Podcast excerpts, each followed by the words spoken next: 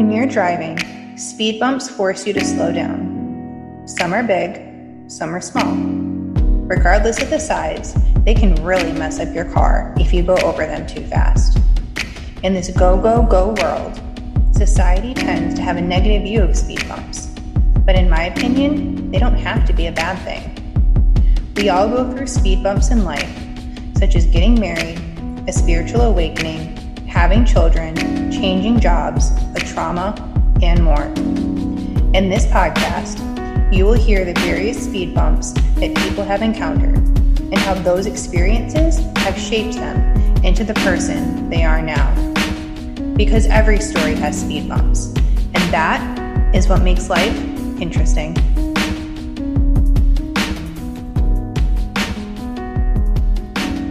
Hey everyone, I wanted to welcome you to another episode of Speed Bumps, and today with me I have Tiffany. I met Tiffany on a podcast that I did with Julia from the Cosmic Peach, and we had this round table, and it was me, Julia, Tiffany, and Deplorable Janet, and it was a blast. We all laughed our asses off, and now I'm super excited I get to chat with Tiffany one-on-one. So thank you, Tiffany, for being here. I appreciate it. Thank you so much for having me. I am honored to be a guest on Speed Bumps. Well, thank you. I know we've had a little bit technical difficulties. I'm currently talking to you on my phone and recording through a microphone, and it's all going to work. It's all going to work. We're making it work. So I apologize to the listeners if it sounds a little tinny. Just work with us. It's going to be a good episode, and sometimes you just got to adapt, and it's what we do. Roll with the speed bumps. Exactly. Roll with the speed bumps. Roll with the speed bumps. I love it. So before we get into your story, Tiffany, I would really love if you could tell me two of your favorite things about yourself. Oh, that's actually really tough. I think I love how open-minded I am. I love that I can see things from everybody's point of view. And I love my sense of humor. It's a little dark and twisty, but I like it. Listen, dark and twisted isn't bad. And the ability to see the different points of view and not get so hung up on what is just your point of view and being so closed off. To me, that's a sign of like a very intelligent person of, you know, being able to change your mind with new information and holding different opinions because you're not so stuck and rigid and all that. Thank you. Yeah, I feel the same. Like, I can definitely be very stubborn, don't get me wrong, but I will come to the point where I'm like, nope, you're actually right, and thank you for pointing that out to me. Yeah. What is one thing you've changed your mind about? Well, actually, just today, I mean, this is not a very serious example, but we're painting our office at work, and the guy has to come in and, like, cut a piece of drywall out and, like, replace it. There's a little bit of water damage. And so we weren't going to paint that part of the wall. And then everybody else in the office was like, well, it'll only take a second to paint it and it'll look good because the guy's not coming for like 3 more weeks. And I really just didn't want to paint it because I'm just done. But they made very good points. And I was like, yeah, I will feel better if the whole thing. Like you said, it's not a super serious example, but, you know, you're presented with different points of view and you're like, okay, I can work with that. Yeah, I'm very adaptable. Yeah.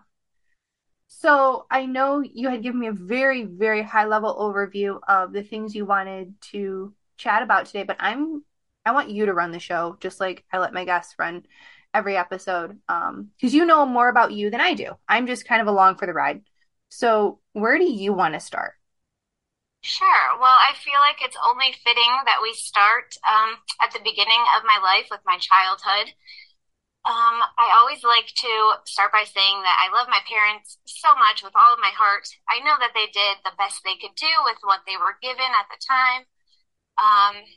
But yeah, my childhood kind of sucked. And don't get me wrong, I know other people had it worse. Some people have it better, but like, it is what it is. They both are very heavy drinkers. Since I can remember, as soon as I was old enough, I was watching my brothers while they went to the bar. They were just always drinking. They would bring it back into the house, fighting with each other. Just multiple times, me and my sister have had to, like, call the cops on them both. Like, just things that children should never, ever have to even see or go through. Yeah. How many siblings do you have? You said brothers, and then you mentioned a sister. Yeah, so I have one older sister. She's 4 years older than I am. Okay. She actually has a different dad, but my mom got with my dad when she was about 4. Okay. And then there's me, and then I have a younger brother who is 4 years younger than me, and then another younger brother who is 4 years younger than him. Okay. So we're all 4 years apart, which is weird, but also good because we all get along like really, really well. That's awesome. Yeah. So just lots of like traumatic things happening at home. We were never really allowed to like go anywhere or like have friends over because, you know, it's what they wanted to do. We were just kind of like an inconvenience, I feel like, at times. Like, you're the one that had us. Right. You don't want to deal with us. Right. Type of thing. And don't get me wrong, like when they were sober, they were great. Like my mom was... tried to be involved, you know, she was working 2 jobs. My dad did construction, so he was always laid off in the winter. You know, just like the normal middle, low class. Yeah, family, you're up in the Midwest, right? Yes. Okay. Closest big city is Cleveland. Cleveland, Ohio. Good place. Yeah, I've been there. Yep. But yeah, so lots of that going on, and then, you know, Dad, I don't really feel like Dad ever hit Mom, but there was, like, shoving, and she was the annoying, naggy, picky drunk, and he was, like, the fun, free-spirited, I'm going to do whatever I want and blare rock and roll at midnight while my kids are sleeping for school and don't give a fuck. Like, gotcha. Yeah, so they just, that clashed when they're drinking, and it was just really crazy. I remember one night in particular, he, like, we had that corded phone that, you know, everybody had in their house, yep. And he ripped the phone off the wall and threw it into my fish tank and killed my fish. Aww. So I was like traumatized about that. It was rough. But we, you know, we made it through. They stayed together through all of it. We ended up moving at one point into a new house that just so happened to be right across the street from their favorite bar. That's convenient. So, yeah, right? So they could walk then. Like, they literally, like, were always getting DUIs, like, couldn't take us anywhere. It was just like, are you guys really adults? Is this what this is? So I do have a question, and you can always tell me to fuck off. No, yeah. I'm an open book. So if, and grant you, things were different back when we were kids and things like that, but I feel like if parents were getting multiple DUIs, like did DCF or CPS or whatever term they called it in Ohio, did they like ever step in? No, literally never. Like, wow. There were literally times where, actually one night my mom drove to the bar that was like literally right across the street, and she was like, oh, it's right across the street, I'll drive, I'll be fine. Literally got pulled over on her way home. She pulls in the driveway, and my brother had one of his friends over, so it was me and my 2 younger brothers. My sister was already off at college at this point, and one of my brother's friends, and we were just all hanging out, just doing whatever, you know, I was babysitting them, obviously. Yep. And my mom pulls in the driveway, and sure shit, the freaking cop follows her right into the driveway and is literally arresting her in our driveway while, like, me and my brothers and my brother's little friend is, like, looking out the window at it. Like, that should just never happen. And then it doesn't even end there. She's, like, in the back of the cop car freaking the hell out because she's, like, just very rowdy, no filter. And she's, like, trying to kick the window out of the cop car. Oh, and I'm just like, oh, my God. It was just a wild, wild childhood. But, yeah, no. Like, the cops knew that the kids were inside. I was old enough to, like, watch them. Like, they never stepped in. They never said anything. See, and that, for me, brings up, like, so many questions of why. Like, was it... I don't know. Like, obviously, not blaming you guys or anything. It makes me wonder, like, the teachers or the school counselors or, you know, the bus drivers or these policemen who, like, could see you standing in the window. And no one was ever like, maybe we should do something about those kids or make sure they're all right or something, right? Yeah, you know, that's where the system's supposed to be there for you, right? But then when it's more work for them, they're not all about it. Yep. I won't get into detail, but yes. Yeah. I mean, it's just apparent everywhere. But yeah, there was even one time, so what finally did it for my parents, they came home, or well, I should say my mom came home from the bar one night. And I was not living there at this time. I had already moved out. I moved out the second that I turned 18, moved in with a boyfriend and his family, and they basically just took me in under their wing. I mean, I was actually really, really good friends with Julia during this time, too. She was also going through, you know, some rough family things. Yep. And then I was as well. So there would be like a week at a time where she would have to come stay with me. And then I basically moved in with her and her mom at one point for like months at a time, just to get away. Like they knew what was going on. But once I left the house living with this boyfriend, and my mom came home from the bar one night, and she was mad that my dad did not come home with her. He didn't want to come home. He wasn't done partying yet. So she literally took all of his belongings out of his room and put them in the front lawn and caught them on fire. Yeah. So then my brothers called me. So I like rushed over. I still lived in town. It was only like 7 minutes away. So I like rushed over, had to like talk to the cops. And, like, it was just like, what? Just nuts. I don't even know, because I had some cousins who, from my understanding, their mom didn't drink. And at this point, the parents were divorced. But the dad, like, he had DUIs and things like that. And, like, he got put in jail for a while.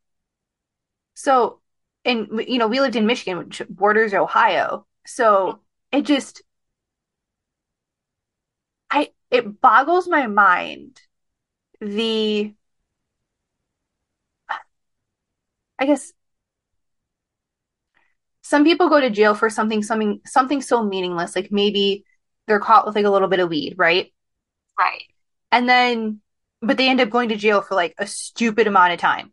Like 5 years. Yeah. And then there's people who've gotten like a dozen DUIs, and it's just don't do that again and pay a ticket. Yeah, or like you have to have the little breathalyzer thing in your car for a minute. That's it. Like, what? Like, this doesn't make any sense. Yeah, the justice system, all the things are just bad, but we made it out alive, so. So if you were out of the house at 18, so then your brothers, when you were 18, were 14 and 10? Yes. Okay. Still kind of little. So we all had a different experience. Like, my sister was the oldest one. She was the one calling the cops first and hiding us in the closet, like, way back in the day. And then, you know, she grew up and got the hell out of there. And, you know, we did not blame her. Right. So then it was my turn, you know. And then when I left, you know, then it was Dylan's turn. And him and Sean had it a little bit differently, because that was more towards the end of it, where they were just kind of getting sick of each other. And after my mom burned all his clothes, that was just it. My dad actually left, which I didn't think he ever would. So yeah, he actually left. But then it was, oh, you left me and my boys with nothing. You know, you were abandoning us. But I'm like, whoa, it was toxic. Like, you should be happy that he's leaving you, because you obviously weren't strong enough to set that example for us and do it yourself. Fair. So I feel like it all worked out. Yeah, I always feel like the universe has a plan. Might not be your plan, but 100%. 100%. Yeah. But yeah, so during all of that, I had a really close friend in high school. Her name was Caitlin. I'm just going to throw it all out there. And she one day was like, hey, I have these pills. Do you want to come over? And I was like, oh, fuck yeah, like, I hate my life. I'm coming over to do these drugs with you right now. So it was me and my other friends. And at that point, I didn't smoke weed. Like, I didn't drink. I was like, I'm never doing anything bad. My parents are terrible. I don't ever want to end up like that. Fair. But then it was also, like, that borderline, like, I also want to forget about all of that. Yeah.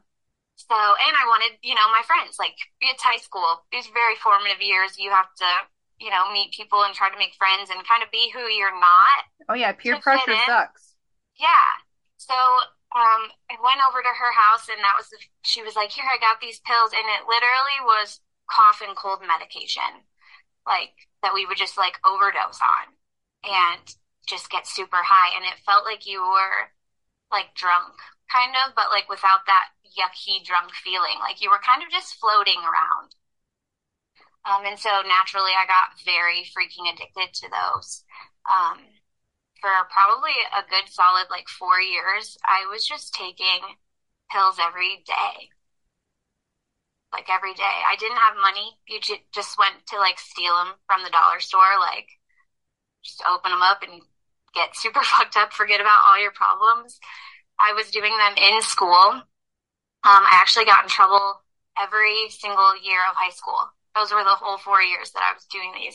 So my freshman year, I got in trouble with Caitlin and a few other friends because we skipped school to get super high. And then somebody tattletailed on us, and the cops like came to the house, and we had to ride in the cop car back to school. They didn't know we were all fucked up, so we went back to school and had to sit in school suspension all high. It was crazy. I'm like, oh my God, these people have no idea. But, you know, we thought we were so cool. We were getting away with it anyway. Like, we were still doing it. That was not going to stop us. I ended up on probation at one point because from those pills, I started to do, like, 5-amps and Adderall and things that other kids in the school had. And I actually got caught buying pills from this girl my junior year and got in a lot of trouble, like, legal trouble. Ended up, like, on probation. And, like, this was not me. I was, even through all of this, I had, like, straight A's. I'm a very smart person, but I was just like, I don't care. I'm going to do whatever I want. And, yeah, so I got in trouble. I was on probation. And then my senior year, I was doing pills, like, still, again, in school, always in school, just any time. And they caught me doing that, and then because I was on probation, I actually had to go spend time in YDC, which is the Youth Detention Center. So I was in there for 16 days, which felt like 16 years. It was so long. It was not for me. We had, like, one little thin pillow, or no, not even a pillow. I think it was just, like, 2 little thin blankets, and I don't know. It was just crazy, and then at that point, I was like, what am I doing? So I stopped. I just stopped for a little bit. And then I met a different friend, and she was doing some different drugs. And I was like, oh, well, I kind of missed that. Let me, you know, do that again. So everything good that I had going for me for that little bit of time that I did stop and get my shit together was just immediately ripped right back away from me because I just couldn't stop. So I was living with this girl, and we just were doing, like, a lot of, like, different drugs, like, way harder drugs. It was not just cough medicine anymore. And then we were doing, like, crazy things. I was on, like, a cam girl for a minute. Like, I was just literally wilding out. Like, anything that you could probably think of, I probably did it, and I'm not proud to admit it, but it also made me who I am, so I'm not ashamed of it either. When you were living with her, were you over 18 at this point?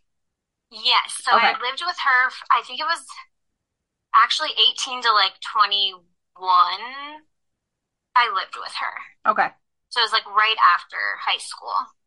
Okay, so at this point, you're considered an adult in the eyes of the law, and should you get caught, it wouldn't be 16 days in a youth detention center. It could be something worse. Oh, yeah. Okay. That or, like, I literally could have died, like, multiple times. We were, like, I did meth, like, driving down the road one time. Like, it was just all bad things. Nothing good came from it at all, besides making me who I am, obviously, and, like, learning all of those lessons and learning that that's not how you cope with your feelings. And, you know, you have to, like, communicate and talk about them and go to therapy. But, I mean, so then a boyfriend actually kind of, like, rescued me from that situation. And we ended up moving back in with my dad and his new girlfriend. And I lived there for a little while, got my shit together, got a job, got a car. And that is when I literally was done with hard drugs. I never touched another fucking pill.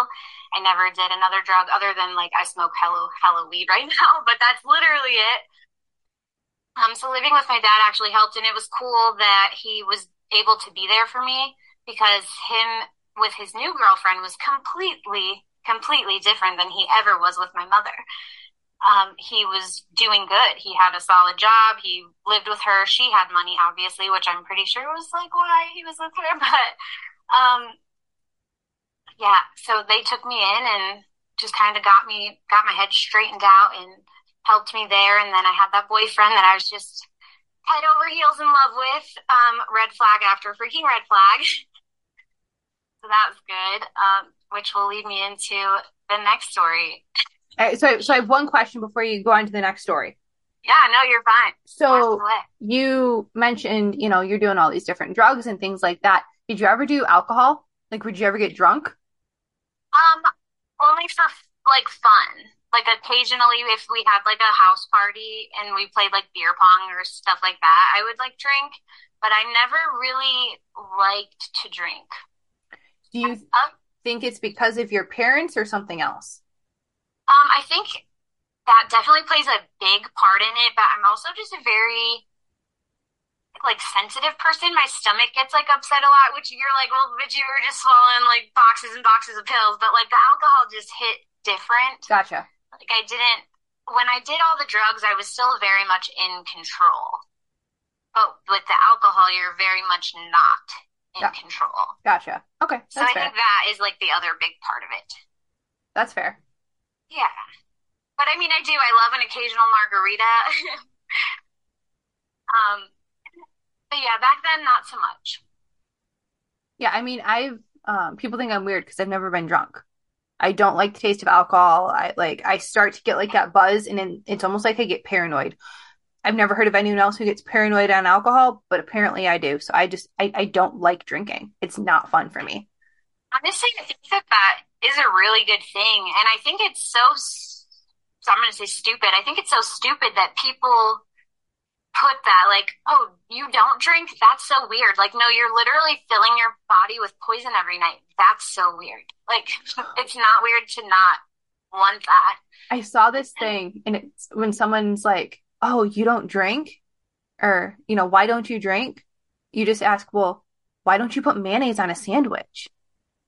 Don't you like mayonnaise? And just insert something else besides alcohol, and then you can realize how ridiculous it sounds. Yeah, it's so absurd to me. So I don't know. What were some of these red flags with this boyfriend? So this actually, it'll take us kind of back in the story a little bit. So I met him in high school. Oh, wait, hang on. Pause. You met him where? I'm guessing in high school, but then your phone decided to cut out again. Yes. Okay. And I actually sat next to him in my Algebra 1 class. He was in 11th grade when I was in 9th grade, but he was in a 9th grade algebra class for whatever reason. And he was friends with Caitlin, the girl that I became best friends with. Yep. So that's how I kind of got into that friend group. And from the day that I met him, I was just wow, he's so hot. He's so cool. I just am in love with him from first sight, not knowing what the hell love even was. But I was well, I just want to have him. And I'm that person that when I set my mind to something, it's absolutely going to happen, because I will make sure that it does. And so I wanted him. And despite every red flag and everybody in my life telling me that, are you sure? I don't think it's a good idea. I was no, he's actually mine, and I'm going to have him. So I started talking to him, and we actually became just really good friends. He just seemed so cool and so understanding. He was older, so he had a little more experience, fun stories to tell. And then one day, my friend Caitlin was I really like Alex, and I think I want to be with him. Is that okay? She knew that I had a crush on him. And I, first of all, the fact that she knew, I'm not going to say, no, don't be with him. You already know what you're doing. So I was go for it. Fucking go for it. That's just really shitty. So she did, because she, like, I don't know, she just didn't care. She wanted him too. So she and he, like, they started dating, and I still was talking to him. So, like, he was talking to me through their whole relationship. And I'm like, that's a red flag, number one. Like, you obviously don't treat women well. Fair. So then we're, like, hanging out. And then he actually ends up, like, joining the military. They got married, had a baby. And this whole time, still talking to me. Like, literally almost every day. Like, well, obviously, while he was on deployment, we had to, like, email back and forth, which was weird. But, like, all the time. And I didn't care, because to me, she wasn't a real friend, even though I did stay friends with her, because I was just terrible with communication. I was just a little two-faced bitch, which I can admit, because I just was. Not that I didn't know any better. I just really think I didn't care, which sounds terrible to admit. But, yeah, so they got married, had a baby, and I just kept talking to him. And then I was actually dating Caitlin's cousin at the time. That's the boyfriend that I had moved in with when I was 18, was her cousin, Eddie. And I was living with him and his mom. And one day Alex was like back up. They had lived in like Virginia Beach or something, and they were up here on vacation. And I literally like left Eddie's house in the middle of the night and went, and it like hooked up with Alex. And it was the first time we ever actually like hooked up. It was only ever like talking before that. But I was like so in love with this kid. So after that, then I just actually felt like shit. So I went home and I like told Eddie, and I was like, I'm so sorry I like did this to you. And then he still forgave me and like still wanted to be with me, which made me feel like an even bigger piece of garbage. But then Caitlin found out one day, because I like texted him Happy Thanksgiving, and she messaged Eddie, and she was like, you need to get your girlfriend. She keeps messaging Alex.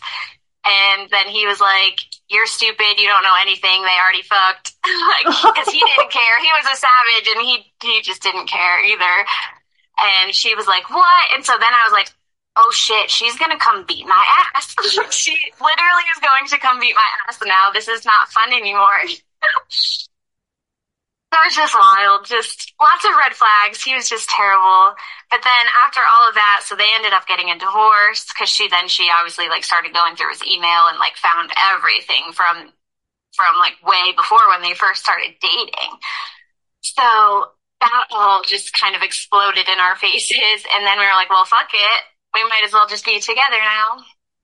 So that's when he like rescued me from the friend's house, and we moved in with my dad. Well, he actually lived with his parents. I lived with my dad, but he was just always over there. So Alex, then you and Alex started dating, correct? Correct. Okay. And you guys lived with your dad? Yes. Okay, keep going. So that all happens, and then I ended up moving out of my dad's house after like, I'm actually really bad with time. Let's call it a year or so. Moved out of there and moved in. We moved in with his parents in Geneva and lived there for a while. And that is when I started noticing that he was like doing drugs. Like he was the one that got me like away from them. And so the fact that he started to like do them and bring them around me, I was just like, what? Like, that's not who you are. You're supposed to be, you know, like my knight in shining armor. You saved me from this miserable life, and now you're bringing it. So he started to like, we smoked weed obviously, but then he would do like cocaine. He'd be like, oh, I just really want to do a little bit. You know, I'm just bored. I want to have a good time. Like, he was just always bored. It's like insatiable. And at this point, he's no longer in the military? No, he got out at that point. He just served his 4 years, and then he was done. But I guarantee you he picked up the drugs in the military. I'm sure. And this is not going to be a fan favorite, but I'm not a big supporter of the military. I don't like what it stands for. I don't feel like war is necessary, and my whole heart aches for all of those families and everything that they're going through. But those people come back brainwashed, and that's just my opinion. But it's a strong one. I mean, I've gone back and forth. So I have, my dad was in the military. My husband was in the Marines. My mom's one of 9. So between her siblings and their spouses, I counted at one point, and I'm going to get this number wrong. It was like 12 of them, you know, plus I have cousins. So there's a lot of people in the military. I dated guys in the military, and I think you have to have the right kind of head on your shoulders. But then if you go through any shit, when you come back, there's not the resources for them. The VA sucks. And I agree, a lot of war isn't necessary. It's more of I love my country and hate my government type mentality for me. Yeah, see, and I can appreciate that. Like, I see that perspective, and you're so right. Like, those people are just trying to fight for what they think is right, and I do admire that. So, and whether they're false wars, real wars, I'm not even going to try and get into that, but I do think that because of our military, we enjoy freedoms that other countries don't. Uh-huh. So for that, I have to have respect for them. But a lot of the missions they get sent on, they don't have a choice. And that's where I think the fuck up happens. Yeah, it really just breaks my heart. And thank you for like bringing that perspective into it, because sometimes I just go straight to the like, this is all bad. It can be very pessimistic sometimes. But yeah, it's definitely sad, and I wish they did have better resources for them, because I've seen it affect so many people firsthand, as well as I'm sure you have, and it's very sad. It is, and I mean, you know, a lot of these, it's mainly guys who join the military, girls do too, but guys will join the military, they'll join typically right out of high school or a little bit after, and they're young, dumb, and stupid and full of testosterone, and a lot of the times, you know, I've heard the stories from my husband and my dad and my uncles, like, and my ex-boyfriends, like, it's a giant drinking party for the most part. And they can get some sketchy stuff. And, you know, when you're on deployment, whether you're married or not, you're not married. Like, when you're, so it definitely, in my opinion, does not promote a family culture, you know, and the moving every 2 years for the kids. Like, I'm not a fan in a lot of the structure is what I will say. Yeah. It's just so much like instability, I feel like. Yes. And, you know, that has effects on the kids. It has effects on the spouses. And I feel like those aren't really talked about, because there's even less resources when, let's say it's a dad. When the dad leaves, there's even less resources to help, you know, the mom and then the kids of them no longer than being in that military life. Yeah. So like the VA's there if, you know, he happens to whatever, PTSD or hearing loss or whatever, you need some type of medical treatment, but there's no resources once you leave. It's very, we could do better is what I will say. I don't have the perfect answer, but I know we could do better. I completely agree. And we should just do better. There's just no excuse. But yeah, so he was definitely pretty messed up from that, I think. Yeah. Started doing the drugs and bringing the coke in. And, you know, he would always be like, oh, well, if you love me, you would do this with me. You know, that manipulation. You know, it's fun. If you loved me, you would want to have fun with me. And don't you want to, you know, stay up all night talking? And, you know, just gets in your head. And I'm like, okay, well, I do love you, and I would do anything for you. So sure, I'm in a safe environment. Sure, I'll do this cocaine with you, even though I know that I don't want to, and I know that I shouldn't. Yeah.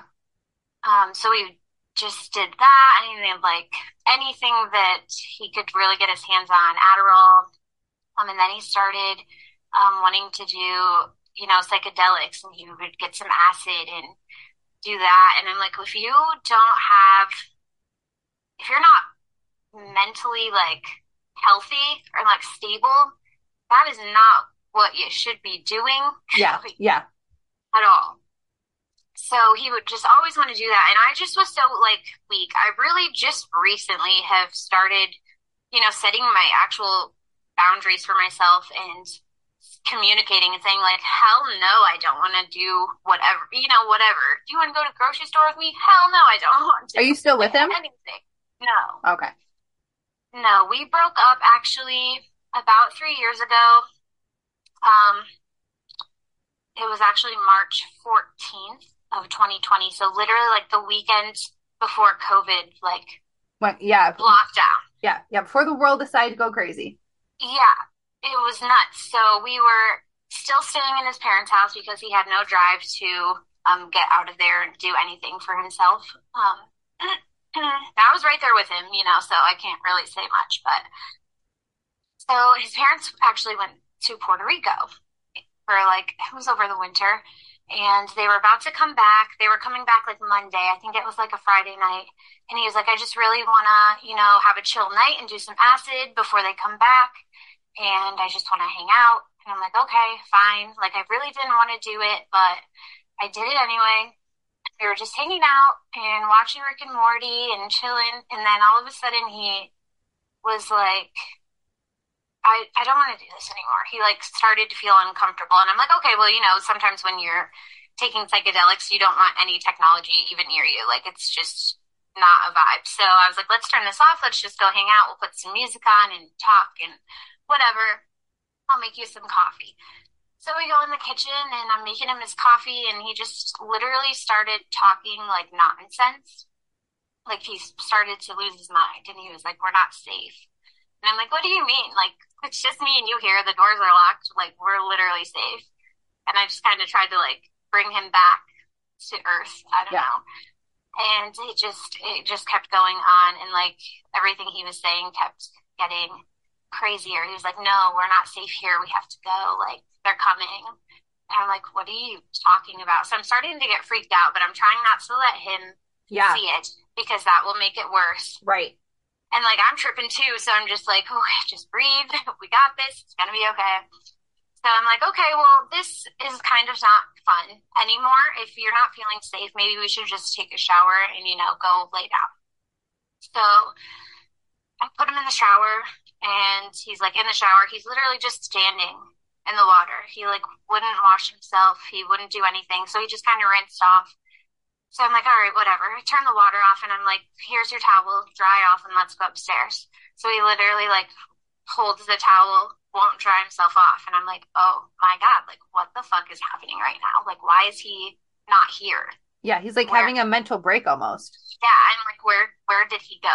So I'm like terrified at this point. So I'm like, let's just go upstairs. We're fine. So I like took him upstairs, laid him down on the bed. I put like a music video or something on the TV and he was like laying down.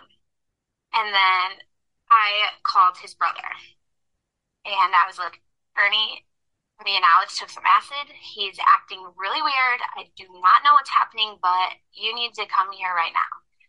And at that point, Alex literally like sat up in the bed, like Undertaker style and just turned his head and looked right at me.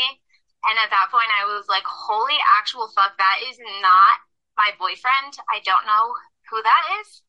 And I was so scared. So I stayed on the phone with his brother. And I'm like, Alex, you know, Ernie's on the phone. He wants to talk to you. Everything's okay. You know, like just trying to reassure him and calm him down, even though he just clearly was out of his mind. So he gets out of bed. And I'm backing up and we had one of our bongs on the dresser and he, you know, you can tell when somebody's grabbing something to like hit with it. He grabbed the top of the bong like he was going to smash it over my head. So I grabbed like the base of it and I was like, no, like, what are you doing? That's my favorite bong. Like still trying to make him laugh. This whole fucking time, all I cared about was him. I'm probably going to cry. Just ignore me. No, you're good. You're good. So, yeah, I just grabbed the base of the bong and I was like, holy shit, like he's literally trying to kill me right now. And as soon as I put my hand on that and he couldn't like lift it up, he took his other hand and punched me square in the face. And he had never laid his hands on me before. Like all the fucked up shit he's ever done, like he's never hit me. And he did. and I'm little. I mean, you saw me in the video for a minute when it worked. Yeah, I'm a little person. I mean, he was not. He was jacked, you know, he's in the military. He, you know, he had muscles. He was a tall guy. So punched me square in the face. I took the hit like champ, didn't even fall down. But then he did. Like, as soon as he hit me, it was almost like he came to. Like, he, like, fell to his knees, and he started crying, and he was like, I'm so sorry. I'm so sorry. I did not mean to hurt you, and, like, was freaking out. So here's me still only caring about him. Get down on his level on the ground, and I, like, grabbed his face, and I was like, it's okay, we're okay, like, everything's okay, we're safe, we're fine. And I'm still on the phone with his brother this whole time. Like, I'm like, Ernie, he just punched me in the face. Like, he heard everything. So I'm on the ground holding his face. Like, he was actually there with me for a minute, and then I just saw his eyes, like, change again. And I literally jumped over his body and ran down the stairs and out the door as fast as I could, and just, like, shut the door behind me. I just ran outside. I had no shoes on. I was just, like, in my pajamas. Ran outside and standing on the porch. I'm like, Ernie, I had to get out of the house. Like, he is going to kill me. At one point, he, like, grabbed his, like, he had, what are they called? Like, little swords. I don't know what they're called, but he literally, like, grabbed his sword. Like, he was just not okay. So I'm outside. I'm on the phone with Ernie, and he's like, don't call the cops. I'm on my way. Like, I'm on my way. I'm like, you need to drive faster, dude. I'm fucking scared. Yeah. So I'm literally standing outside in the corner. Like, it's March, and not, like, right now in January where it's, like, 50 freaking degrees up here. It was cold. Yeah. Like, so I'm standing there shivering, scared to death, tripping on acid, like, oh, my God. So at one point, I'm like, okay, I don't hear anything. I'm going to, like, peek through the door and see what's going on in there. And I look through the door, and there was so much blood in the house. I will literally never forget. I thought he killed my cat. Like, that's how much blood was just everywhere. I was like, holy shit, Ernie, he fucking killed my cat. Like, this is not okay. Like, what the fuck is going on? Yeah. So I'm just freaking out, and he's just, like, trying to calm me down on the phone, and I'm like, I have to call the cops. Like, I'm hanging up with you, and I'm calling the fucking cops. I don't care. Like, you're not getting here fast enough. Yeah. So at that point, our across the street neighbor was his brother's, like, best childhood friend. So instead, I hung up, and I called him. And I was like, can you please come over here? Like, Alex is freaking the fuck out. He just tried to kill me. Like, I'm not okay. I need you to come over here. So he did. He came over, and he went in the house. And I literally stayed outside. I could not go in there. And he went in there, and Ernie still wasn't fucking here. I'm like, were you driving like my grandma? Like, where are you? Yeah. Lived in Ashtabula, so it literally should have only been a 15-minute drive, and it very well could have only been 15 minutes, but it felt like forever. Yeah.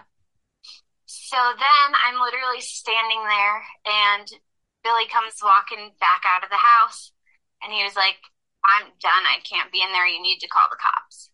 And he just walked away. He literally left me standing out there in the cold and was like, I can't do this. You have to call the cops, and walked away.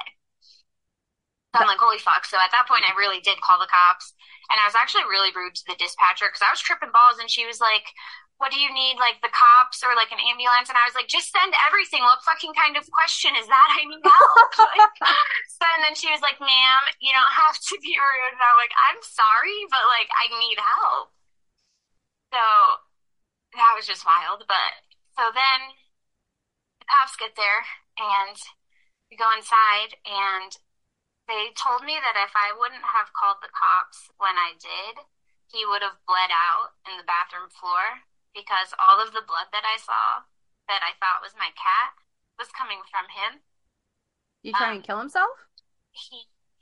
I don't know if he really tried to kill himself or if he was just literally blacked out, just destroying the whole house. Like, when it looked like a family of four was murdered in there. Holy shit. Like, it was insane. He ripped the railings off the stairs. He punched holes in every single picture frame. There was glass everywhere. He flipped tables and TVs over. He went into the bathroom and tried to rip, like, the glass shower, like, off the wall. Water was running everywhere. There was blood everywhere. He punched through the double-pane kitchen window, and that's what, like, sliced his arm so bad. That's where all the blood, I think, was coming from. Holy shit. Yeah, it was insane. He tried to rip, like, the kitchen sink out of the wall. Like, it was bad. Like, his daughter's whole playroom, all of her toys were just covered in blood. Like, everything. And then there's just me. Like, the cops go in there. They get him, obviously, up and out of the fucking house. And I'm just finally, like, sitting in there on the edge of the couch, like, shaking. Like, what just happened? Yeah. And it was just nuts. And still at that point, all I fucking cared about was making sure he was okay. I literally went upstairs. I grabbed, like, one outfit. And I went with Ernie to the hospital. Like, we followed his ambulance to the hospital. And I stayed with him there. And it was just the most traumatic thing I've actually ever gone through in my whole entire life. I will never get those images out of my head, ever. That's a lot. That's a lot. What I will say is, for me, the traumatic image piece, what helped me was EMDR therapy. That's something you can look into. In your episode, you said you did that after your car accident. Well, not car accident, after you were hit by a car, correct? Yeah. So I call it a car accident, even though I was walking. But yeah, I did that after that because I couldn't walk in a parking lot. I couldn't be near a sidewalk. I was having flashbacks, like, so many things.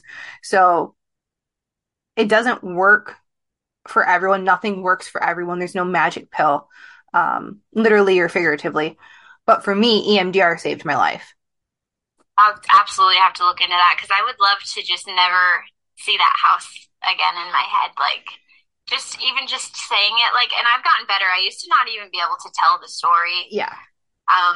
But I still, like, it's fucked up. It's just so fucked up. What EMDR does, it doesn't take away the memory. It takes it so if when you talk about it or think about it, it's, let's say, a 10 out of 10. You reprocess it and actually feel the emotions that you didn't get the chance to feel at the time. So then when you talk about it or think about it, it's a 1 or a 2 out of 10. That's beautiful. So the memory is still there. You don't lose the lessons. You don't lose the memory. But you're able to sit with the memory and understand it without having the triggering story behind it, if that makes sense. It does. And it sounds beautiful. I definitely should look into that. I did not actually go to therapy after that, which you're probably all like, what? You definitely need therapy. I know I do. I do this thing where I will, like, start therapy and I'll be going for a little bit. And then I'm just like, I'm good. But I'm like, no, you have to stay through with it. So I know that's actually something I do need to work on. Therapy is hard, and it's not fun. And I don't blame you at all. Like, I think that's a super common thing of, I'm going to take a wild guess of, it's either you don't feel totally comfortable with the counselor, and or it starts to get into a place of things that you don't want to talk about or think. So you're like, nope, I'm good, peace. And you just don't come back. Yeah, literally. I ghost counselors. I really do. Like, I literally just started, it was probably like around Thanksgiving. I started a new therapy, and I like it. I like talking to people. I love working through and, like, processing things. I really do. But I feel like in therapy, they always just go back to, like, your childhood. And, like, don't get me wrong, I had a traumatic childhood as well. But, like, when I'm seeking the therapy, I'm like, I want to talk about now. And so then I kind of am like, no, I'm good. I don't want to do this anymore, because she just wants to focus on that. But I'm like, maybe if I got through that fucking part, she would focus on something else. Or if I communicated with my therapist that maybe I didn't want to talk about that, and we wouldn't, but I don't. So I just ghost them. Yeah, like, you have to tell them what you want to talk about, you know. And I recently started a new counselor, and because my PTSD has gone through the roof because of certain life stressors that I'm not allowed to say on air right now. And it's the way she's approaching EMDR is very different than the way my old counselor did. My old counselor was very focused on the car accident because that's all I wanted to focus on. Whereas this counselor is like, well, I want to go back to when you were young and start when you were young and create a timeline, because sometimes when we're little, something will happen and we don't realize how traumatic it is for us. We think we've gone through it, but if you can reprocess that thing when you were a kid, it makes dealing with the thing when you're an adult so much easier. Like it reprocesses itself, almost like it spirals up, like because you're fixing the base, if that makes sense. It does. And it also, it makes so much sense because like they have to actually understand who you are and like what you've gone through. So I do get that they need like that whole timeline. I guess I'm just stubborn. I'm like, no, I don't want to give it to you. It's not fun, right? Mm-hmm. It's not fun. It's hard and it sucks and it's work, and it's not fun to be vulnerable and, you know, tell people basically your deepest, darkest secrets. And like, I know it sucks. Right. But does that actually make sense? Because I can come on a podcast and tell the whole world all my deepest, darkest secrets, but the therapist, I'm like, nah. Okay. But to be fair, I'm not diving into some questions maybe a therapist would. True. I'm not being like, so how do you feel about that? Or, you know, when your sister was locking you in a closet, like how, like, what did you do? Like, what did you think? I'm not asking you those questions. Right. You're in complete control of this story right now. And I'm just interjecting some questions with the full knowledge that at any point you could tell me to completely to fuck off. And I would. So like, I'm not asking questions like a therapist. And I think that's the difference, is you get to choose what you're comfortable talking about. Whereas a therapist may rightfully push you on those areas that you're uncomfortable about. Absolutely. And I love that you said rightfully, because that is their job. And I'm literally just hating on them for no reason. But the fact that I can acknowledge that, like that, for me, I'm like, okay, I know that I'm being an idiot and I know that I need to go back. And so I will. And I absolutely will like put my all into it when I'm ready. So if it makes you feel better, So I did EMDR and I reprocessed probably, let's say 90% of the car accident. Because I was talking with my counselor about this today. And she's like, so you know you haven't reprocessed the other 10%. And I said, yep, because I don't want to deal with that. And I like flat out looked at her and I said, because I don't want to deal with that. Like, it's a 10 out of 10. It's a very two specific memories. I don't want to deal with it. And she's like, okay. She's like, but you know it. And I said, yep. And I've been pushing this off since May 6th of 2014. And it's currently January 19th, 2023. So 9 years. I can push it off too. Solid. I'm not ready yet. A little bit better, right? And that's okay. And I feel like at least we know, like we know we have work that needs done. And that is just a really big part of it. And like you said, part of it is acknowledging it. I know it's there. And when I'm ready, I'll face it. I'm just not there right now. Absolutely. So so then in the meantime, I just really try to focus on myself now. I left him. I left that day. I never spoke to him again. Still to this day, I just left him. I got all my things back, like randomly through Ernie. He would just bring me all my things. That was his brother. Because I left everything in the house. I just left and never looked back. I got my own apartment. Stayed with a friend for a while before I got my apartment. I have amazing, amazing friends and support. Got my own apartment, and actually have like an amazing job because of him. So I can take that as like, okay, maybe if I never would have met him and I never would have gone through all of this, I would not have the amazing job that I have now.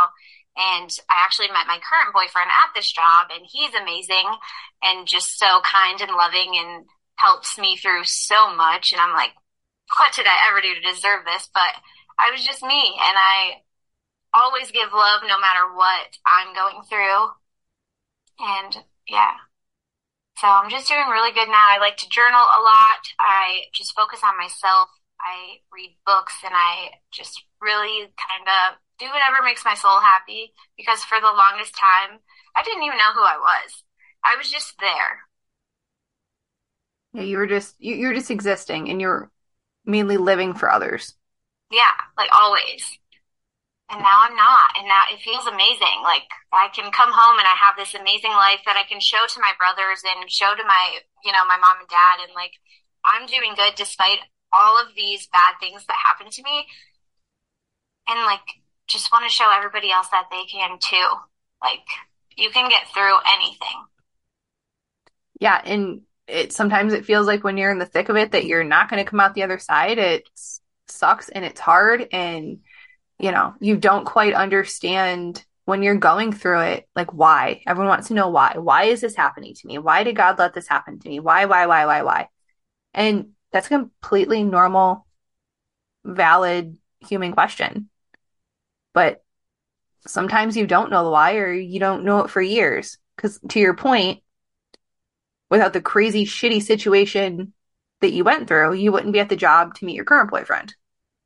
Right. Or I wouldn't have, you know, all of the knowledge that I have that, like, this is not what a relationship is supposed to look like. And now I can actually be in a good one and, like, holy shit, he's nice to me, and not run away because I think that's weird. Like, no, they are supposed to be nice to you.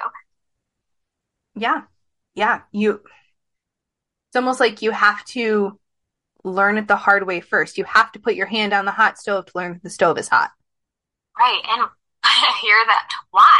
Like, why can't we just listen to what people tell us? Why do we have to go through that hard road? But you're right. If I just would have listened to everybody and never dated him, I never would have went through all that and learned everything that I did and became who I am. Yeah. I mean, and that right there, the ability to see the silver lining or acknowledge the good that came out of it is something that a lot of people struggle with, because maybe they're still in the thick of it and they can't see that good piece. They don't understand that why. And maybe there is a greater why. Maybe you might end up marrying this current guy that you're dating. I don't know. Right. And so then it becomes, well, you have kids now because of the crazy ex-boyfriend. You have this because like, and so it makes that situation, or that memory, I will say, just a little more bearable. Yeah, I agree. Well, I'm so glad that we were able to chat even through technical difficulties, and, you know, we make it work. Do you want to give out your Instagram? I honestly don't even know what my Instagram tag is, but you're absolutely more than welcome to tell them. I think it's like at Tiffany with 2 I's. Roderick, I think your last name is in there too. It'll be in the show notes if you want to connect with her. That's what I will say, because I don't want to touch my phone right now because you're talking on it. But it will be in the show notes. I can't look right now, but it will be in the show notes. And I want to thank everyone for listening. I want to thank you, Tiffany, for joining me. And thank you all for listening, and I hope you have a wonderful, wonderful night.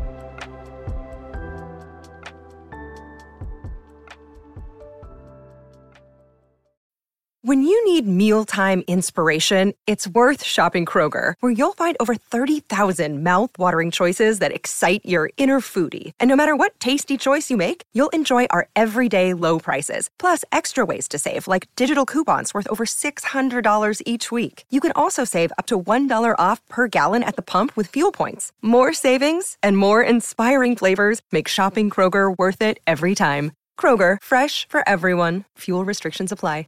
Hey everyone, I wanted to thank you for listening to another episode of Speed Bumps. If you're enjoying this podcast, I would really appreciate it if you subscribed on whatever platform you're listening to this on. If you're listening on Spotify, I would really appreciate if you clicked that 5-star button.